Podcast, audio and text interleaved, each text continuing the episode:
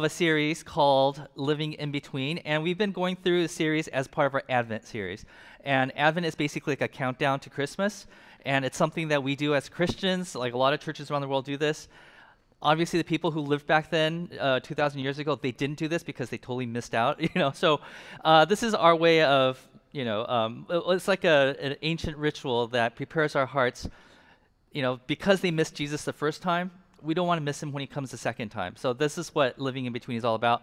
And uh, if you've been part of a traditional church, which we're not so much that traditional, but if you've been a part of a traditional church, you'll know that during Advent season they have like these candlesticks and they light one each week, and then the tallest one in the middle is the, you know. But um, each candlestick represents something, and so we've been going over each of those things, those those themes, those elements of Advent, and I want to kind of go over what we talked about. Quick summary. Here we go. The first one we talked about is hope.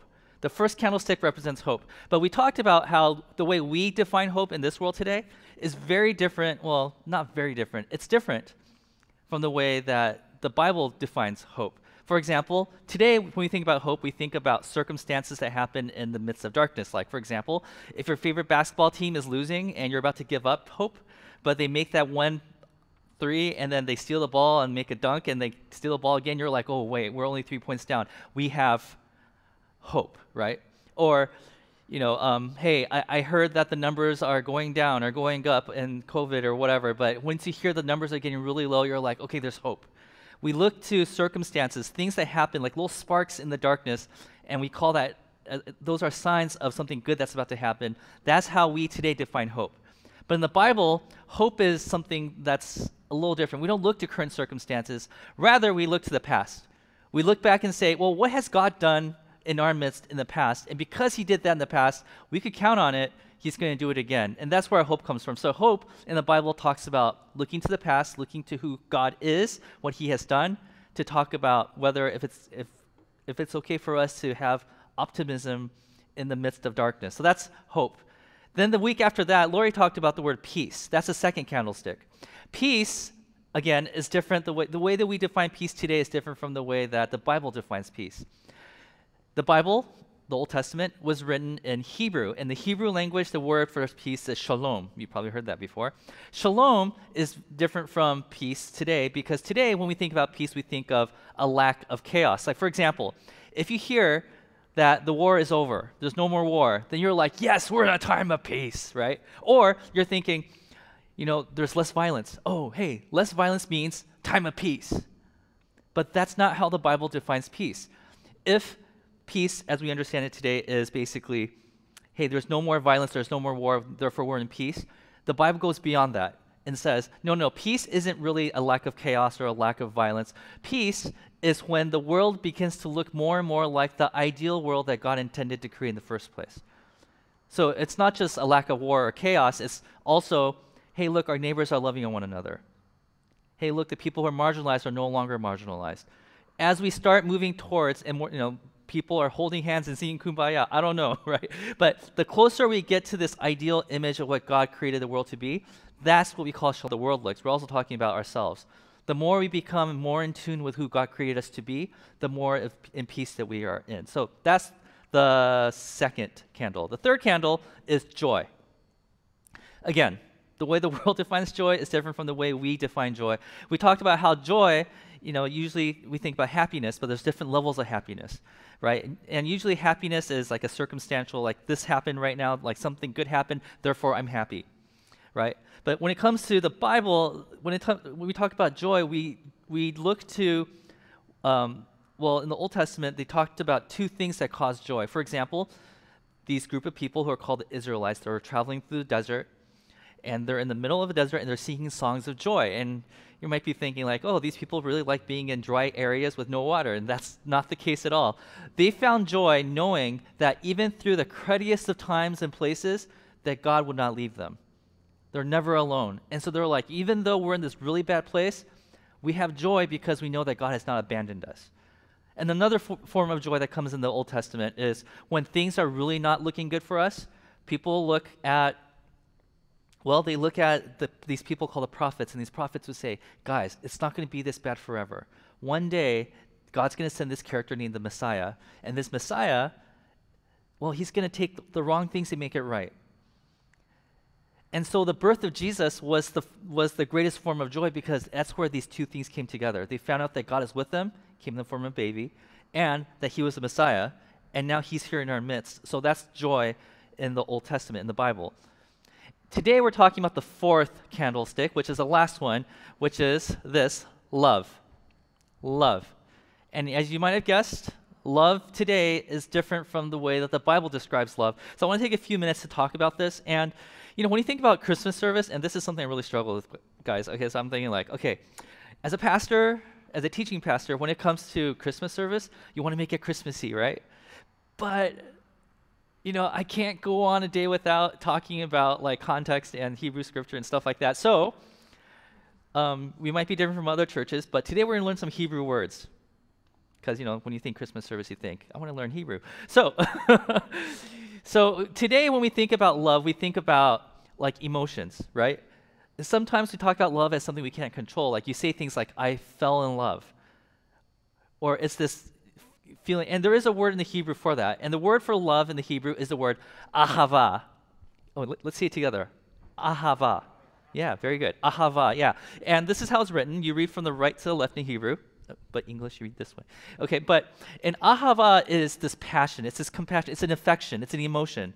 So the word ahava is a very broad word, just like love is. Like today in our world, when we use the word love, we talk about how we love pizza and ice cream, and we love Star Wars. We love Spider Man. That's now in theaters. Check it out. Um, right? But we also use the word love to talk about, like, I love my child. I love my parents. I love Jesus, right? And so it has this wide range of things. Like, how can we use the same word to love, you know, candy and use the same word to say that we love the creator of the universe, right? It's, it's weird, but it's really broad. The word ahava is also very broad. It's an affection that you could have for your child, for your best friend. You're like, dude, I love you, man. That would be ahava, right? Um, uh, I love my, I love this business. I love, you know, I don't know, whatever business you like. Um, I, I love DoorDash. I don't know what. Um, um, or it could be your significant other. Like, I love my boyfriend, girlfriend, my companion. I love uh, my wife. I love my husband. I love, you know, whoever. It could be that. It could also be used to say that God ahavas humanity. It's an emotional kind of love. But because it's so broad, because there's so many versions, like increments of love in that word ahava, the Hebrew writers they had to come up with another word to accompany the word ahava to talk about what specific type of love God has for us. And the word, and this is your second Hebrew word, and this is all you have to know, okay? The second word is this. It's the word chesed. Can you say, okay, you to, it's like clearing your throat. It's say chesed. Okay, half of you tried. A few of you guys just gave up. Um, a lot of times you'll see it spelled with a CH, but that's because the sound is chesed, but people say, oh, chesed. So, no, but it's pronounced with a ch sound. And sometimes they spell with a K, K H E S E D, because, you know, they're like, how do we get Americans to say ch? So, but we'll just say H, chesed. That's how you pronounce it. And hesed has many different translations. The word hesed doesn't have a direct correlated word in the English language. So when translators were looking at Hebrew scriptures, like, how do we translate this in English? Well, depending on where you find in the Bible and what version of the Bible you use, they translate into different types of words. For example, the word hesed could be unfailing love. And I'm going to go over some of these examples to get you an idea what chesed looks like, okay? In other translations, you'll see them use the word mercy or sometimes forgiveness. Other times, the word chesed could be used uh, like the word loving kindness. Now, this is not a typo. It's not like I ran out of space horizontally, so I forgot to put a space. These people, they couldn't think of a word that tr- translates the word hesed so well that they're like, it's like love, but it's also kindness. And you know what? Let's just make up a word. We'll glue them together. It'll be one word. Maybe we'll win the award for the longest word in the in English dictionary back then. But if you look in your King James Bible, the word loving kindness is often used. They had to make up a word because this word is so like how do we translate it? Another word that you'll find in the bible translated by hesed is the word faithfulness. And so and i hope you're getting an idea of what hesed is. And if you don't i'm going to give you some stories in the bible that uses the word hesed and maybe then you'll understand more what this love is. So i'll give you an example. The first example well there's this character named ruth in the old testament. And if you don't know the story of ruth here's a quick summary. This is how it goes there's a lady by the name of Naomi, and she has a husband and two sons. Okay, and her two sons gets married to a lady. Uh, each each one gets one, right? So one is Ruth, and the other one. Oh, sorry, I got to move over. Sorry. Green line. Stay within the green line. Okay. so there's so uh, Naomi has two two sons, and those two sons get married. One is Orpah, and the other one, I believe, is Ruth. Now, all three men in this story, they all die. And so Naomi is now a widow, and uh, so are the two daughter-in-laws. And at this point, Naomi says, "Hey, you know, you guys don't need to stay. You guys could go back to your homeland because you know you're still young." And in this culture, women, if you're by yourself, you really can't make it. So you need to go back to your hometown and maybe hook up with somebody else. I don't know, like whatever. Make sure you just go and take care of yourself. Orpah's like, all right, I'm going to go. Everything's going to be, you know, see you guys later. Thanks for the few days that we were a family, but I'm going to go. But Ruth says, no, no, no, I'm staying here with you. Yes, you're right. I could go home to my hometown and meet somebody there and get married and be fine, but I'm not going to do that. Naomi, I'm going to stick with you. Your people will be my people. Where you die is where I'm going to die. And she didn't just mean that in like one day when we die. She knew that the probability of them surviving it was very low. And she says, I am willing to stick with you no matter what. I know I don't have to, but I'm going to. And then a few chapters later in this story, this guy, his name is Boaz, like a, yo, I'm Boaz, like it's such a yeah, Boaz. And he, he observes this, and this is what he says about what he thinks God is thinking about Ruth. He says this The Lord bless you, my daughter, he replied. This Hesed is greater than, uh, than that which you showed earlier. You have not run after the younger men, whether rich or poor. It's like you didn't have to run. You could have gone away and gotten remarried, but you didn't. You decided to show loyalty. You decided to to just stick with it, even though you knew this path was hard. You decided to do this, and he said, That's Hesed. I've seen Hesed in you. Another example in the book of Genesis, there's this character by the name of Jacob. Now, Jacob has a brother named Esau. They don't get along because Esau is like the star athlete, and he's like the guy that stays home and like makes cookies, right? And God give, gave his dad a blessing. And this blessing was supposed to go to one of his two sons. And the whole time Jacob is thinking, how do I take that blessing for myself? Because I know Esau, my, my brother J- Esau is going to get it. How do I make sure that I get it? So what he does is he concocts this, this weird scheme where he dresses up as his brother. His brother is really hairy, so he puts on like fur and he goes to his dad who's blind. And He's like, touch me, dad. It's like, you don't sound like my son, but you feel like my son. It's like, now just give me the blessings. Like, okay, I'm going to give it to you. Like, he totally, dis- it's a crazy story. He deceives his dad and his brother, and when he gets the blessing, he takes off and lives with his uncle. And his uncle doesn't treat him right, so he deceives his uncle and he runs away with one of his daughters, or actually both of his daughters, right? It, it's like this really weird story, and he's deceived people over and over and over again until he is confronted by God and he looks back at his story and he realizes, gee, you know, I've been doing so many bad things, but for some reason, God has always stuck with me.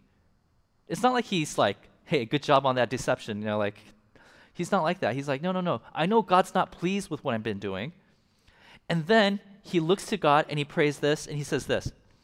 He says, I am unworthy of all the hesed you have shown your servant. There's no reason why God should stick with me. I've done only bad things in my life, yet you continue to stick with me. And he said, That part of you, God, is Hesed. Are you starting to get an idea what Hesed is like? It's like this idea of no matter what you do, I'm going to stick with you.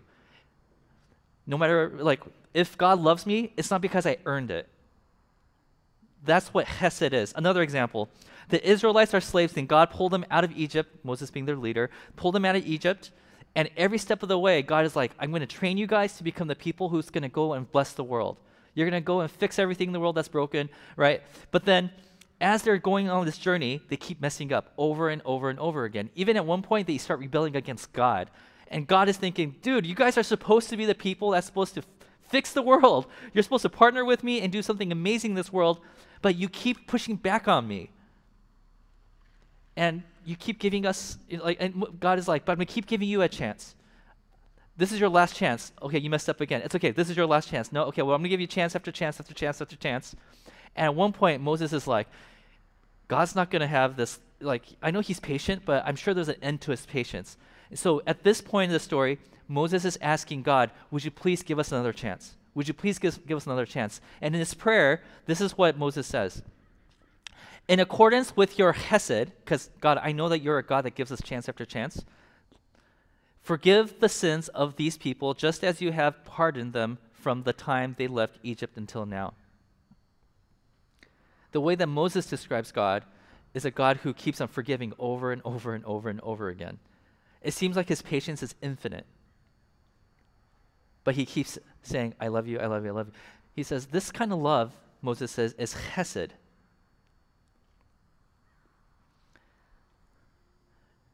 I'm going to give you one more example, and maybe this will hit home, like this will make more sense for you guys.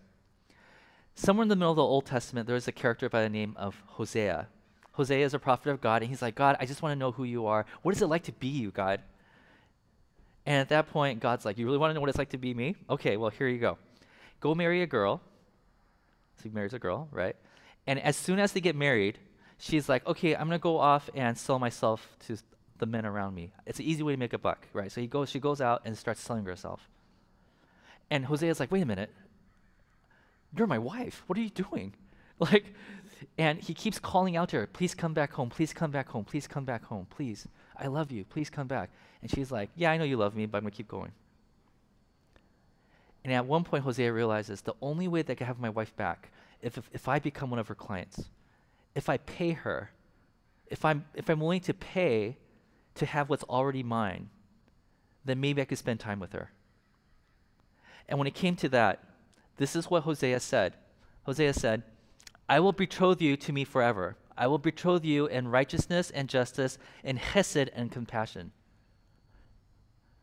I'm here to stick with you no matter what. I don't care how you treat me, I'm still here for you. This is what hesed is it's long suffering.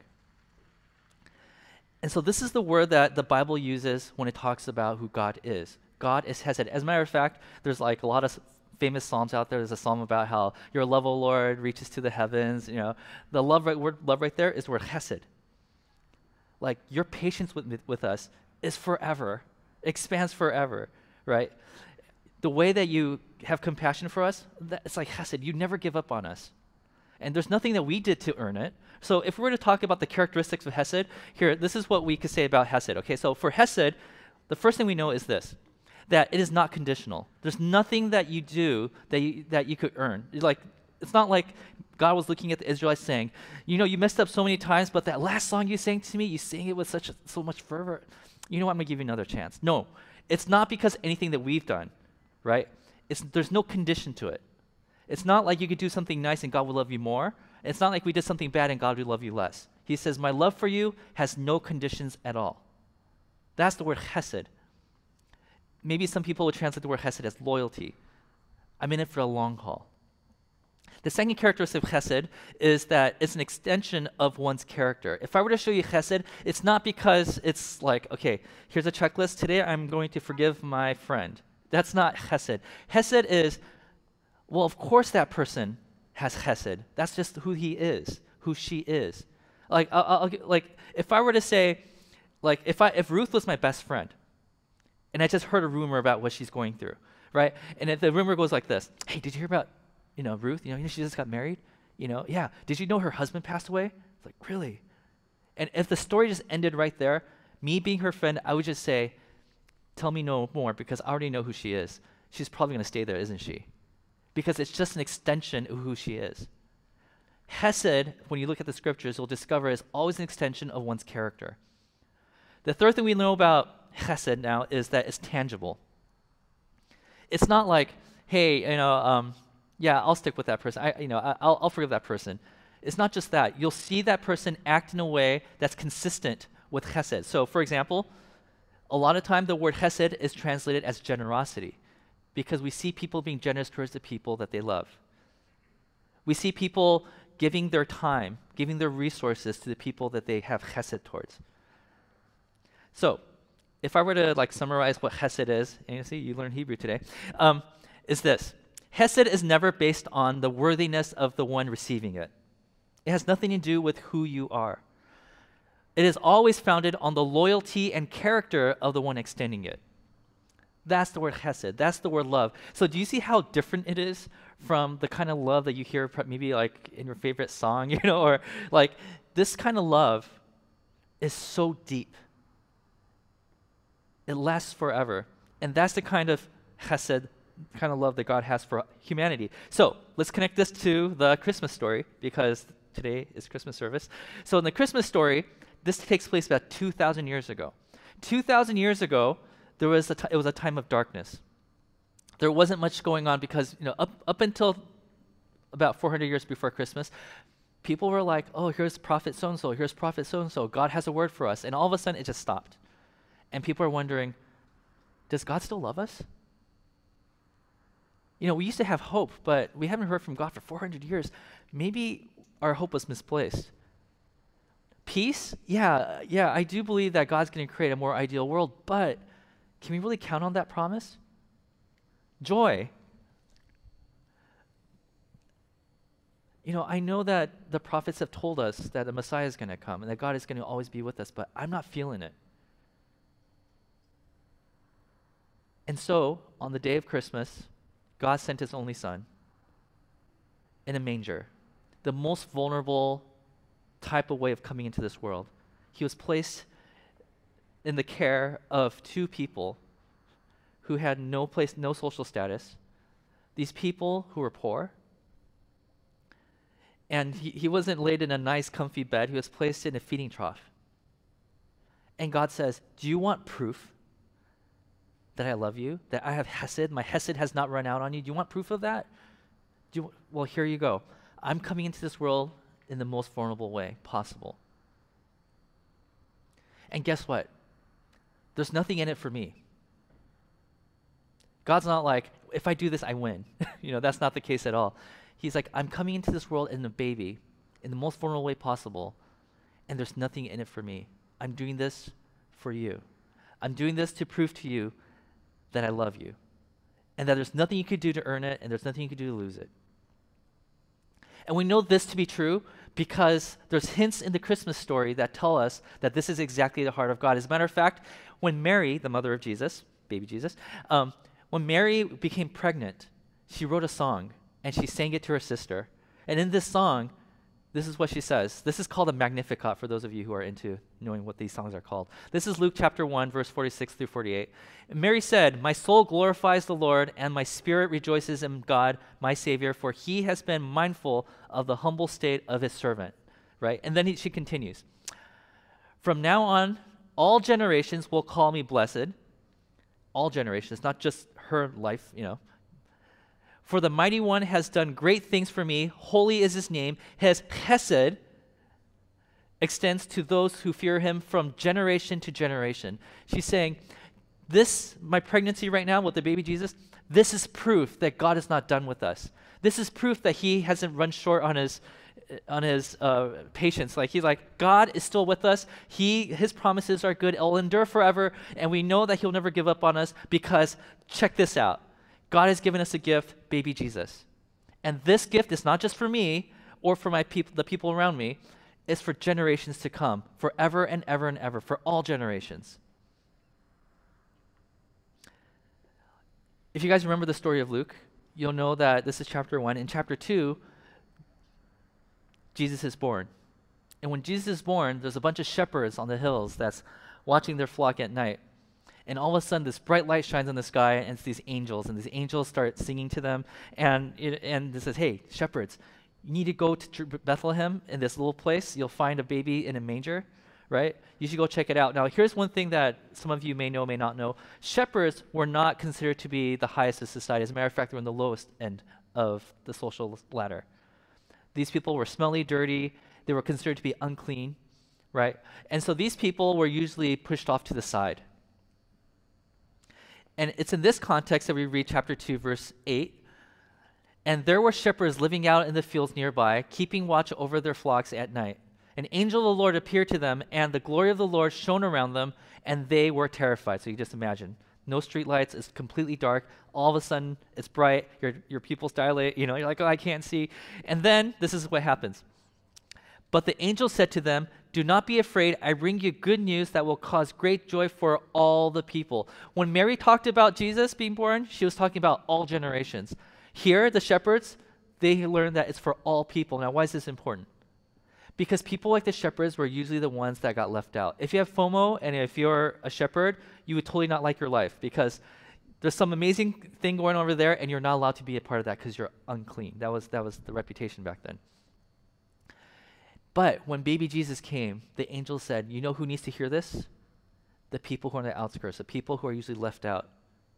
So when he says this, this good news, this baby Jesus is for all people, there's kind of like a nudge and a wink going on here saying, Hey, this good news is for all people, nudge, nudge, people like you, shepherds. Yeah, nothing that you've done has earned you the privilege to see the baby Jesus in this manger.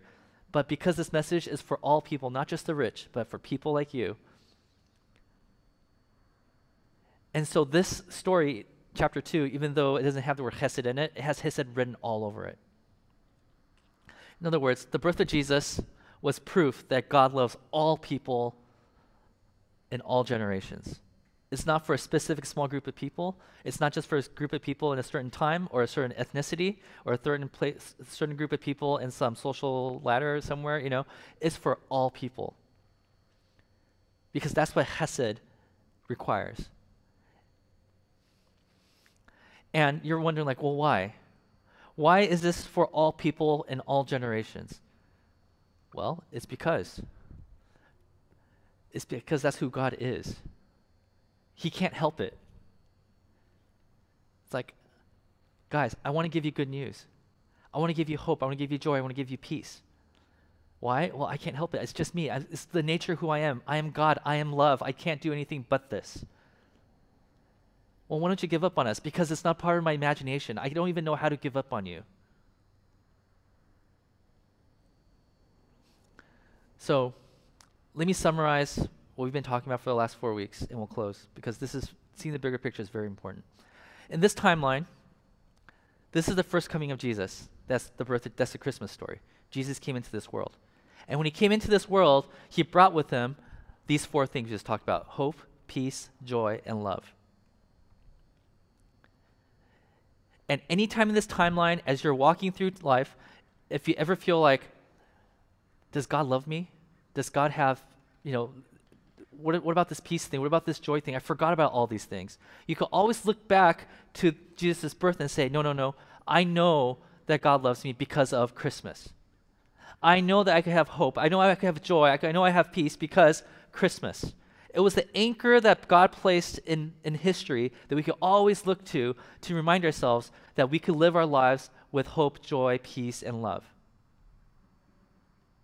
Whenever you're going through a tough time, oh yeah, this Christmas. Whenever you lost hope, maybe you've been through some tough times recently loss of a friend, loss of a family member, maybe with Omicron creeping us back way, creeping it in again to into what we thought would become a normal life. You're like, oh, I don't know if I have hope anymore for the future. When that happens, he says, always look back to the first coming, because that is the event that God created 2,000 years ago that we could look back at. But here's the thing as we travel through, our, through time, we're moving towards something called the second coming. The second coming is when Jesus comes back and he finishes what he started. But we are people who live in between. And this is supposed to be the fuel that's supposed to keep us going until the second coming. And we are people who are living somewhere around here. I don't know exactly where in the timeline we are, but maybe lately you've been looking at your life, looking at the circumstances around you, and you're like, you forgot about the joy and the peace. You forgot about having hope. Or even maybe you forgot that God loves you. And so today, what we want to do is this we want to remember the hope, peace, joy, and love Jesus brought to us on that first Christmas. This is why God gave us Christmas. It's so that we could have those four things whenever we feel like life is not going the way we want it to go. We could always fix our eyes back to the birth of Jesus so we could have hope again. We could look back to the you know, hope, looking back in history saying, well, God did these things, so I know that I could go on today. or peace. I know this is all leading to something better than what we have right now an ideal of God's world, an ideal version of me. Joy. God has promised us to be, that He's going to be with us no matter what, and that He's going to fix the things in this world that's wrong, make it right. And love. We're reminded of His love, that no matter what happens, He will not leave us. He will always, ha- always forgive us, He will always have mercy for us.